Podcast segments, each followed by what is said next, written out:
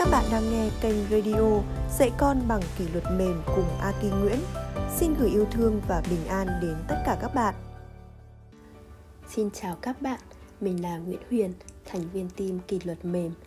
Bạn có bao giờ thấy con cư xử khác bình thường khi nhà có khách hay khi ở ngoài không? Bạn có từng mắng con trước mặt người khác chưa? Nếu câu trả lời là có thì hãy nghe đoạn trích sau nhé. Hôm nay mình sẽ đọc phần Muốn dạy con, cha mẹ đừng mắng con trước mặt người khác từ cuốn sách Kỷ luật mềm của trái tim, tác giả Nguyễn Thị Thu. Muốn dạy con, cha mẹ đừng mắng con trước mặt người khác. Một buổi trưa chủ nhật nọ, cả nhà tôi cùng nhau ngồi ăn ở một quán bún bò. Khi bữa ăn đã gần xong thì có ba mẹ con một chị đỗ xịch xe máy đến trước quán. Nhìn cách chị gọi món, tôi biết ba mẹ con là khách quen ở đây. Cậu con trai lớn vừa ngồi xuống ghế thì lập tức người mẹ mắng té tát. Nghe chuyện, đúng là cậu con trai rất có lỗi. Mẹ vất vả đi bán hàng ngoài chợ từ sớm tới khuya, nhưng cậu bé lại rất lười, không chịu động tay động chân làm việc gì giúp mẹ. Ăn xong, bát cũng không chịu dọn dù đã học cấp 2 rồi. Cậu con trai chỉ biết cúi gằm mặt xuống, có lẽ vì cậu đang rất xấu hổ và tủi thân. Quả thật, tôi rất muốn biết cậu bé lúc đó đang có cảm giác gì. Đây không phải là lần đầu tiên tôi chứng kiến cảnh cha mẹ mắng con như tát nước vào mặt ở chỗ đông người. Chúng ta không khó gì để bắt gặp cảnh các cô bé, cậu bé cúi gằm đầu khi cha mẹ mắng mỏ và dạy bảo trước mặt người khác. Chỉ vì có thể cậu bé ấy phấn khích khi có khách đến nhà chơi mà nhảy nhót trên ghế rồi gác cả chân lên bàn. Hay đúng hôm nhà có khách mà cô bé con thường ngày tự xúc ăn, hôm nay lại dở trứng nhõng nhẽo, đòi mẹ xúc bằng được. Hoặc ngày thường con có ăn thịt gà đâu, mẹ vừa dứt lời kể với khách, thằng cu nhà em, nó chẳng ăn thịt gà bao giờ. Thì cậu con cứ nhầm đĩa thịt gà bốc ăn, chẳng biết giữ ý tứ gì cả. Những đứa trẻ lúc ấy chỉ biết nghẹn ngào hoặc òa khóc trước những lời mắng mỏ của cha mẹ và trước sự chứng kiến của người ngoài. Chúng càng lớn, càng nhạy cảm và xấu hổ hơn khi bị cha mẹ mắng trước mặt người khác. Những lúc đấy, cha mẹ đâu biết dưới những lời giáo huấn của cha mẹ là sự tủi thân, ấm ức, xấu hổ, tự ti lẫn một chút đau khổ của con trẻ. Mọi người khi mắng con trước mặt người khác có thể xuất phát từ suy nghĩ rằng muốn uốn nắn con ngay lúc con làm sai để con nhớ lần sau không phạm lỗi nữa muốn thể hiện cho bạn bè khách thấy rằng mình là bậc cha mẹ nghiêm khắc với con cái dạy dỗ con cái đến nơi đến chốn cho mọi người thấy rằng bình thường nó rất ngoan đấy, chỉ hôm nay có khách nó mới hư vậy thôi. Hoặc có khi là không kiềm chế được cảm xúc tức giận, tức thời với con. Vì thế, các bậc cha mẹ thường nhẹ thì nhắc nhở con không được làm thế này thế kia, nặng hơn thì lên giọng quát mắng, lừ mắt, chỉ trích, thậm chí tiện tay dúi cho con mấy cái vào đầu ngay trước mặt người khác. Xin đừng mắng con trước mặt người khác như câu chuyện mở đầu, dù đứa trẻ có lỗi thực sự, nhưng việc mắng té tác như thế ở chỗ đông người không thể giúp đứa trẻ thay đổi. Ngược lại, còn khiến nó ngày càng tự ti, lớn lên bất cần, ngỗ ngược, chống đối ý kiến người khác.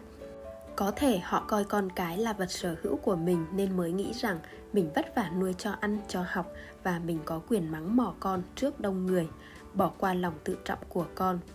Hoặc những bậc cha mẹ đó quá vô tư không để ý đến cảm xúc của con và tác hại của kiểu dạy bảo đó hoặc có thể ít nhiều tuổi thơ của họ đã từng bị mắng chửi thô bạo và xúc phạm đến nhân cách rất nhiều thanh niên phạm tội có một tuổi thơ bị cha mẹ đánh đập, mắng chửi và trà đạp lên lòng tự trọng một cách không thương tiếc như thế.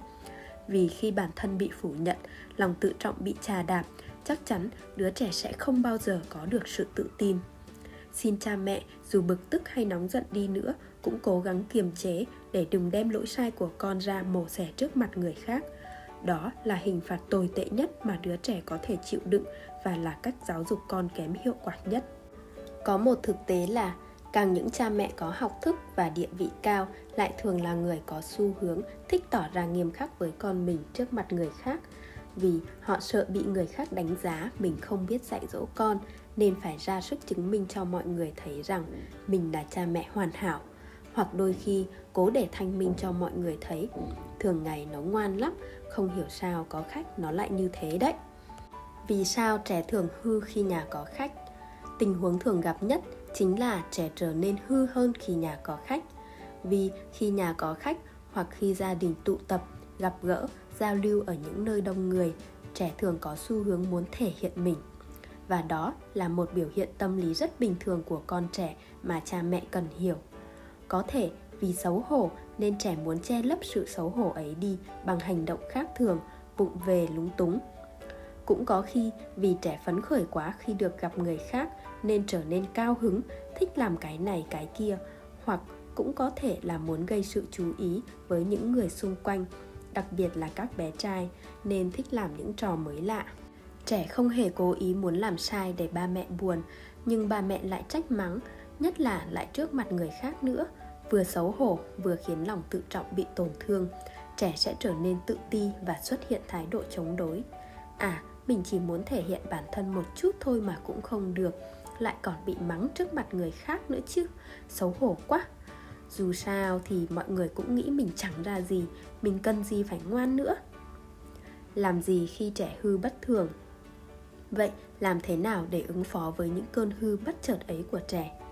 Tôi nghĩ điều đầu tiên đó là cha mẹ đừng bao giờ lo sợ người khác nghĩ gì về con mình, hoặc đánh giá con mình là hư chỉ thông qua một vài hành động không được ngoan như ngày thường.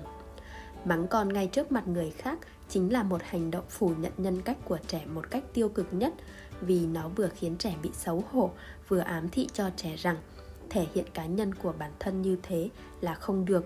Dần dần, cá tính bị thui chột đi. Trẻ sẽ không còn vui vẻ muốn khẳng định và thể hiện bản thân mình nữa.